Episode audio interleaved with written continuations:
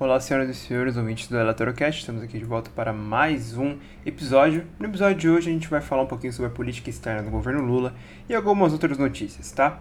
Em primeiro lugar, o ex-presidente Lula teria acertado ou não ao não enviar munições para a Ucrânia e contrariar a Alemanha.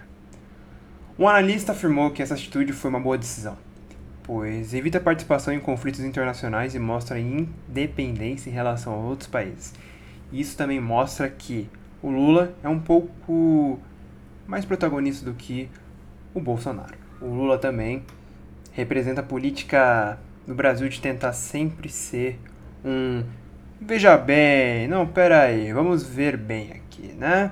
O Brasil sempre tenta intermediar, mas nunca quer pegar um lado do conflito. O Brasil somente pegou um lado do conflito, no caso dos aliados nas duas guerras mundiais, depois de um tempo, quando a Alemanha atacou o Brasil na Primeira Guerra Mundial e na Segunda Guerra, quando os Estados Unidos pressionou muito o Brasil e ofereceu é, ajudar ali a construir algumas, algumas construções, certo? E aí isso fez com que o Brasil fosse para o lado dos aliados. Mas, caso não fosse isso, é possível que o Brasil ficasse no meio termo ali, tanto que em na Segunda Guerra Mundial, durante o período, o Brasil comercializava com a Alemanha nazista e com a Itália fascista. Isso é muito curioso. Tá? Então, o Brasil sempre tenta intermediar conflitos assim. E o Lula, no cenário internacional, ele é amplamente conhecido pela sua liderança e influência na América Latina. Sobretudo durante seus dois mandatos como presidente do Brasil, entre 2003 e 2011, no qual ele foi grande um grande cara que tentou fortalecer o BRICS, né? O grande não é bem um bloco, é um grupo de países, né, que são emergentes e que talvez possam tentar abocanhar ali algumas coisas no cenário internacional. O Paulo Fedman, que é um economista da USP, disse que o Brasil teve uma participação também bastante satisfatória em Davos, né? E o Brasil tentou desfazer aquela imagem que se tinha do país que era muito ruim, sobretudo por causa do desmatamento. E claro, o mundo não é bonito, mas a gente tem que aproveitar-se dessa conjuntura que fala muito sobre desmatamento, né, que quer muita energia verde, e pressionar o mundo para mostrar a gente tem energia verde, portanto, vem a capital, vem a capital externo, e isso tem que ter ação do Estado. Porque o capital privado, vídeo no governo Bolsonaro, não faz isso. Ele quer que se, né? Sobretudo quando vem ministros, como por exemplo Ricardo Salles, e vem para passar boiada, né? Não, vamos passar boiada. É, tem que passar boiada. Hein? Tem que passar boiada no, no neoliberalismo. É isso que tem que passar boiada. Entendeu? Tudo é minha opinião aqui mesmo. Não, não importa. Era para ser só uma análise fria, mas não existe análise fria. Sempre há um, um lado, né? Não há neutralidade. Sobretudo que muita gente quer. Inclusive, acho que eu já fiz esses equívocos, eu não tenho neutralidade. Você que está me ouvindo não tem neutralidade. Não existe extremo centro. Não existe. Todos nós temos um pouquinho para lá, um pouquinho para cá. Mas vamos continuar aqui, porque eu só queria dar esse, esse, esse retalhos aqui. Né? Embora, continuando aqui, isso tenha significado um início com o pé direito, na opinião do nosso economista da USP, as negociações com a Argentina, indicando uma retomada da agenda de grandes investimentos em parcerias com países vizinhos, né, o BNDES, que deu uma treta danada, já geram incômodo entre os, os críticos da política externa mais ativa do novo governo. Porém, gente, uma coisinha interessante do BNDES. Tá? O BNDES, sim, teve alguns escândalos. Porém, se você for analisar, o Brasil ganhou dinheiro com o BNDES muitas vezes. Tá? O Brasil conseguiu ganhar juros e o que é, é legal é que o BNDES faz com que as empresas brasileiras tenham que produzir, gerar coisas, tá? E mandar para o país. Evidentemente que eu acho que também isso tem que ser usado mais aqui no Brasil. Porém, tais governos queriam até. Você sabe o que eu tô falando? O que eu tô falando aqui, né? O que eu tô falando? Eles queriam neutralizar o BNDES, Caixa Econômica, que queriam realmente privatizar né, o nosso grande mago da economia Paulo Guedes, né, o ex-mago da economia, agora não é um mago da economia mais, né? Agora o mago da economia é o Fernando Haddad, né? As pessoas gostam de idealizar políticos, eu acho muito engraçado isso. Não idealizem e não tenham extremismos, tá? Mas sempre a gente tem um lado. Uma coisa que é legal a gente, a gente frisar, gente, é que a gente tem um novo protagonismo na América Latina. O Brasil sempre foi. Inclusive uma coisa que muitos socialistas da internet, história cabeluda, né, história pública, que quem sou eu? Não sou, eu sou um eu sou um moleque perto desses caras, tá certo? Eu não sou ninguém. Porém, há que se dizer uma coisa. Quando a gente analisa aqui na América Latina, o Brasil é imperialista.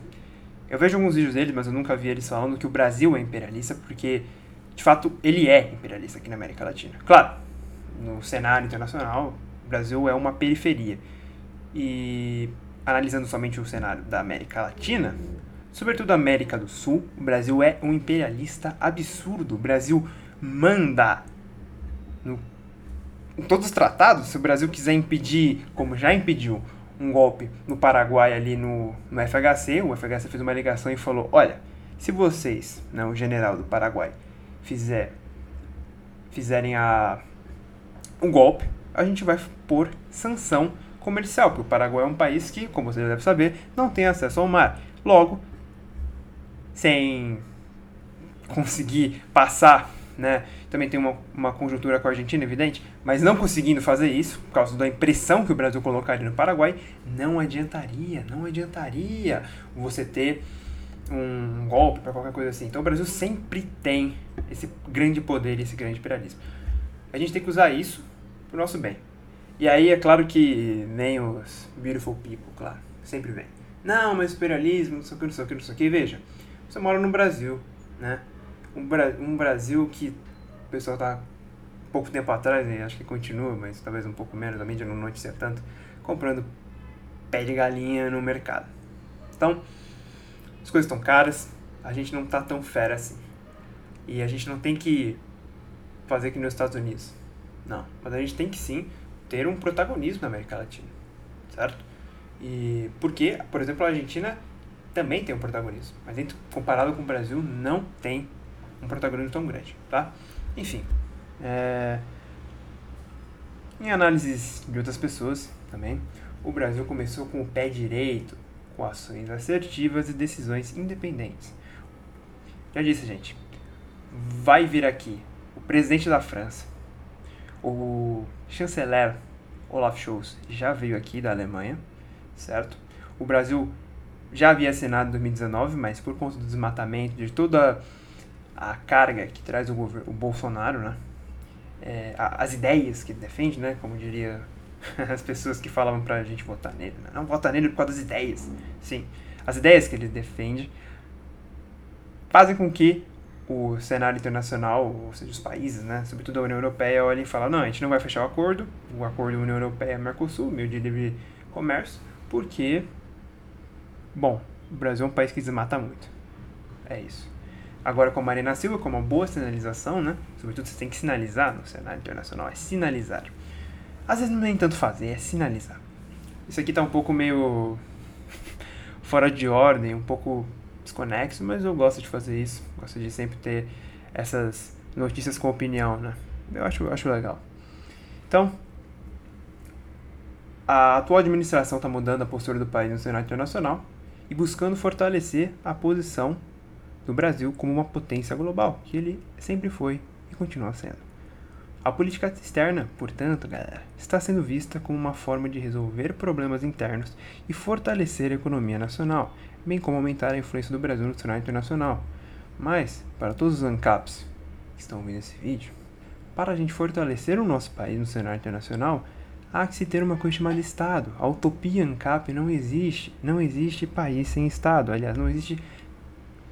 O Estado é quase que parte da humanidade. Sempre teve chefes. Desde que a gente vai pensar, por exemplo, e claro, de uma forma muito pré-histórica, diríamos, né? Eu diria, de Estado, são as tribos, que o pessoal tanto fala. Tribos. Bom, as tribos são uma forma de Estado. Tinha relações entre as tribos então, claro, talvez não tinha um ministério das relações exteriores das tribos, mas tinha alguém que ia lá, ia conversar, ia fazer troca. Claro, tô ficando bem, bem, bem simplista aqui, toda minha análise é muito simplista, eu não posso aprofundar. Primeiro porque eu não tenho tal conhecimento, peço desculpas das buzinas aqui na rua, certo? Mas é isso. E pra gente finalizar aqui com uma notícia maravilhosa do nosso digníssimo ministro Alexandre. Ele mesmo, o Alexandre. Xandão, ele mesmo. Ah, o pessoal adora o Xandão. Né? Ele rejeitou um pedido para suspender a diplomação e impedir a posse, que aconteceu agora no dia 1 vulgo ontem,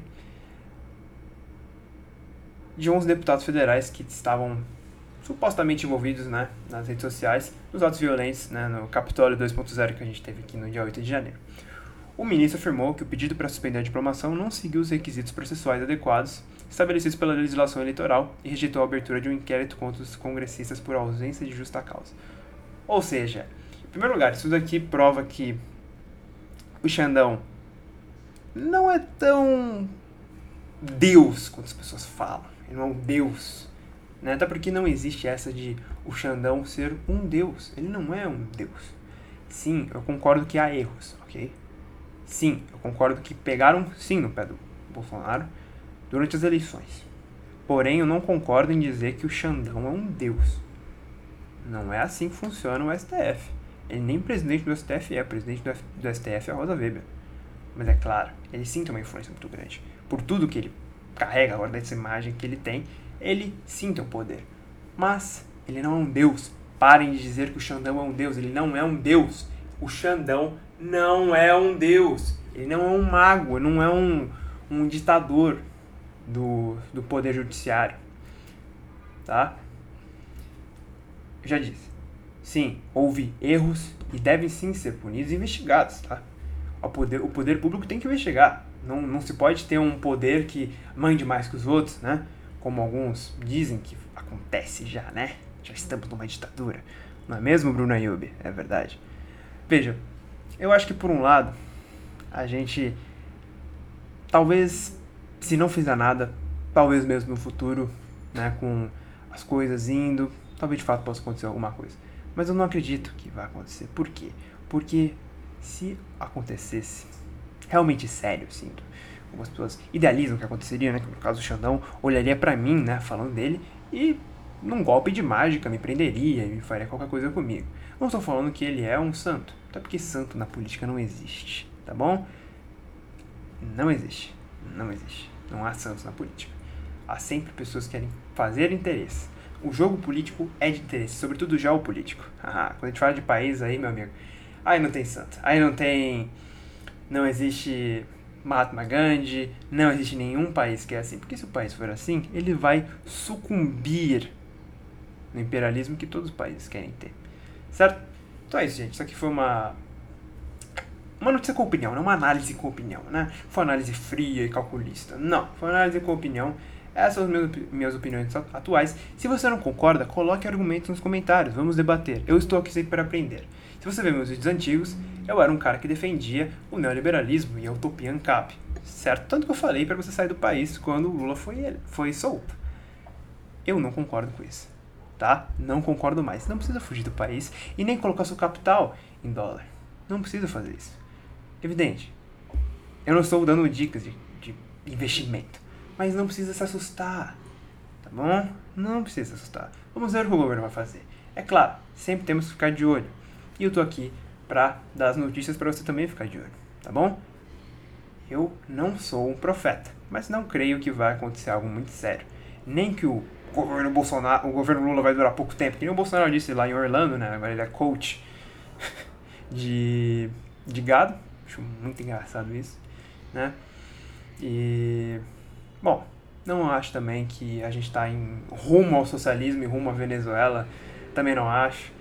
Sabe, então, sem extremismos, gente, sem extremismos. Beleza? Vamos debater. Já disse. Não concorda comigo? Maravilha. Coloca nos comentários. Vai no YouTube, coloca nos comentários. Se você já está no YouTube, coloca nos comentários por que você não concorda comigo, por que você acha que isso é assim ou isso é assado. Eu já disse, estou aqui para aprender e constantemente mudo de opinião. Porém, essas são minhas opiniões agora. Ok, gente? Muito obrigado e até a próxima.